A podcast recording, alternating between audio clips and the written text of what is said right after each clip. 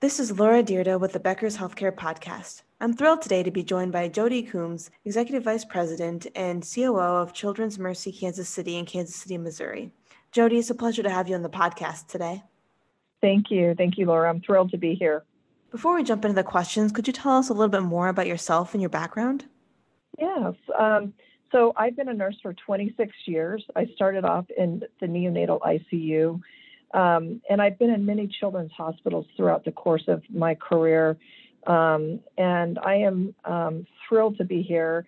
I have not only the clinical experience, but also the operational and administrative experience through my time uh, the last 26 years, and um, have really spent a lot of time on quality and safety initiatives as well as lean improvements. That's fantastic. What are your top priorities as a COO? Well, you know, I've been at Children's Mercy 16 months, and so uh, my priorities became radically different from when I started. Um, I really had to assume the responsibility of the incident commander when COVID uh, when COVID hit, and really helping the organization rally uh, in our responses. And um, you know, the priorities that have really um, been for, in my forefront as a leader have not just been thinking about the operations. How do we make sure that kids get the care they need? They get access to uh, their clinic appointments or or their um, hospitalization, the ED, et cetera, but also about the wellness of our employees. It's been over a year, and this has been a long year, um, and everybody's been stressed from one reason, for one reason or another. Um, and when we think about, when I think about the wellness of our employees, I'm really thinking about how are they handling their personal life, their work life, the stress when they come to work. We've also um, at Children's Mercy and across the country actually have seen an uptick um, of behavioral health type patients, um, where you know you don't think of little kids as, as um, you know harming our staff, and actually that is happening uh, today, where where we um, have kids in crisis and um, they're very um, difficult to to treat. And we it takes a lot of people to help these children, and it also takes a big strain on our. It's a big stress for our employees as well. Um, and so I've been thinking a lot about that. But so that has become a priority. Um, another priority is really thinking about the volume that um, Children's Mercy is seeing. Um, we started to see our volume come back, which is great because when COVID hit, we really saw people that were afraid to come into the hospital and seek care for their children. Um, I'm also thinking every day about the safety. Um, you know, I think of safety in two ways. I think of our patients' um, safety, and I also think of our our staff safety. And so I'm thinking about that every every day as a priority. Um, but that's really um, where my focus has been this year is really thinking about um, how do we move the organization forward and and get through this year um, that we've spent so much you know time focusing on COVID. That's really interesting to think about. And obviously, it sounds like, you know, definitely a, a, very challenging time to really be starting off as the COO of Children's Mercy Kansas City. I'm wondering, you know, you mentioning uh, talking about the personal work life balance between your staff and obviously some of the bigger issues and challenges that they've been having over the past year. How are you working with them to try to make sure they have a, a good balance and they're um, in a place where they can treat their patients to the best of their ability given these extreme circumstances? What are you doing for the staff or what are you planning on doing in the very near future? Yeah, we, you know, we always um, really did think of that we put the wellness of our staff um, eh, you know, as a priority. But this year has taught us that we need to think differently about what that looks like. You know, when COVID first hit, we had um, we had an area, a wellness area where staff could co- go and just decompress for, you know, 15, 20 minutes. But really, what we started to see is that was just a moment in time that we really needed to think about other things to support their overall wellness, knowing that if they didn't feel well taken care of, how can they take you know care of their of the patients and families that we serve? And so we've been doing wellness rounds. We're also really trying to think of how you know how we focus on joy. How do we help people find joy in their work again? Um, and you know, in order to do that, you have to feel that you're being taken care of from a physiological and psychological safety. Um, that you feel like um, your employer is really thinking about you as well as um, as the patients and families. Um, so we've been doing these uh, rounds for leaders to help them so they can help their employees. We've been doing, we round, um, you know, multiple times a day actually, in which we can uh, check on our employees.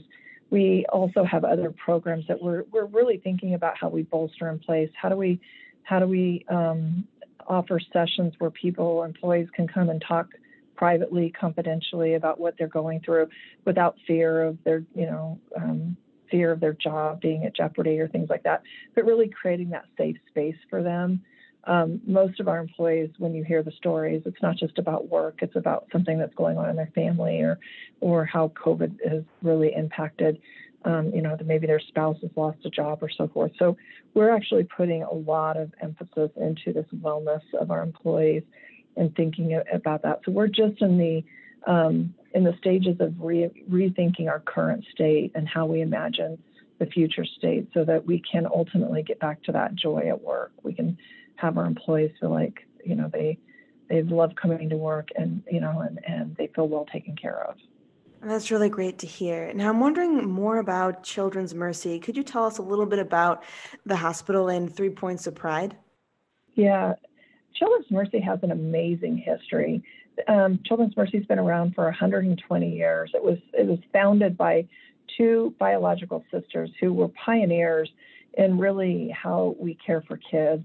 Um, and so, Children's Mercy today takes great pride in the history of the Berry sisters and what they brought to bear and the legacy that we get to continue to carry on um, into its future.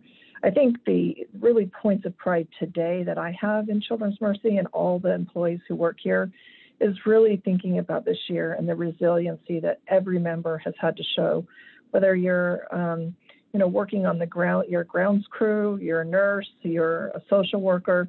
Um, everyone has had to be extremely resilient. Um, I'm also proud that when you talk to any employee at Children's Mercy, their first point of pride is around the care that they provide for our patients and our families. Um, it, you feel it from the moment you walk in the door. In fact, when I interviewed 16 months ago, I, that was the first thing that was very palpable to me as a leader, is that I could feel the pride that everybody I met had in, in, in working here at such an amazing children's hospital. I'm also proud this year of folks um, really breaking down silos um, they've worked, you know, many people have worked here their entire career, but they hadn't worked with maybe a group before um, because there was a silo and, and they hadn't had a chance to work. And so COVID really has taught us how important it is to break down those silos, learn to work with a, a, a diverse amount of people, um, and really solving the problem of, you know, how we were going to manage through COVID um, and taking care of our patients, taking care of each other. And that's that really um, gives me a lot of pride um, as being a new leader. Um, that was something that I really cherish, um, and seeing how people leaned in um, and quickly wanted to do what was best for the organization during a time of real uncertainty. So they put their self, you know, second to making sure that we were we had what we needed to give the give the great care um, that everyone is so um, is so proud of um, here at Children's Mercy.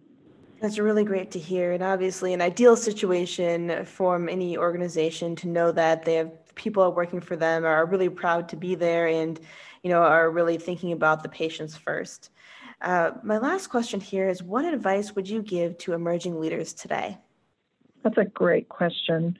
Um, you know, as I've reflected on this a bit myself, I think that one of the things is you know, healthcare is changing, and COVID has definitely um, impacted that uh, significantly.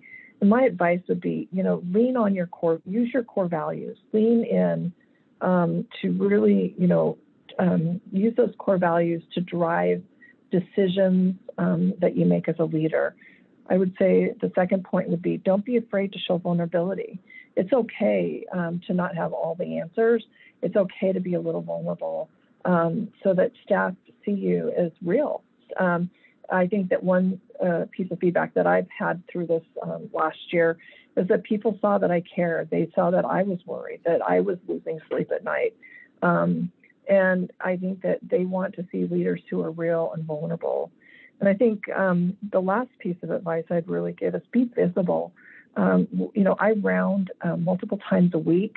Um, being in my office leading isn't going to get you there. I think that being out, listening to um, your your teams, really learning from them, seeing the action in motion, um, is really um, is really critical at this time. I mean, um, I know it's hard because some people are working from home, but I think really making a point, especially in healthcare, to be out there and being visible um, would be my last piece of advice. And that's a great thing to think about in terms of being able to uh, be connected to those that you're working with, those on the te- teams and those who are on the front lines, um, to really have a good understanding of what's going on and, and what you need in order to help the organization succeed. Jody, thank you so much for being here. This has been a really fascinating discussion. I look forward to connecting with you again in the future. Yeah, thank you so much.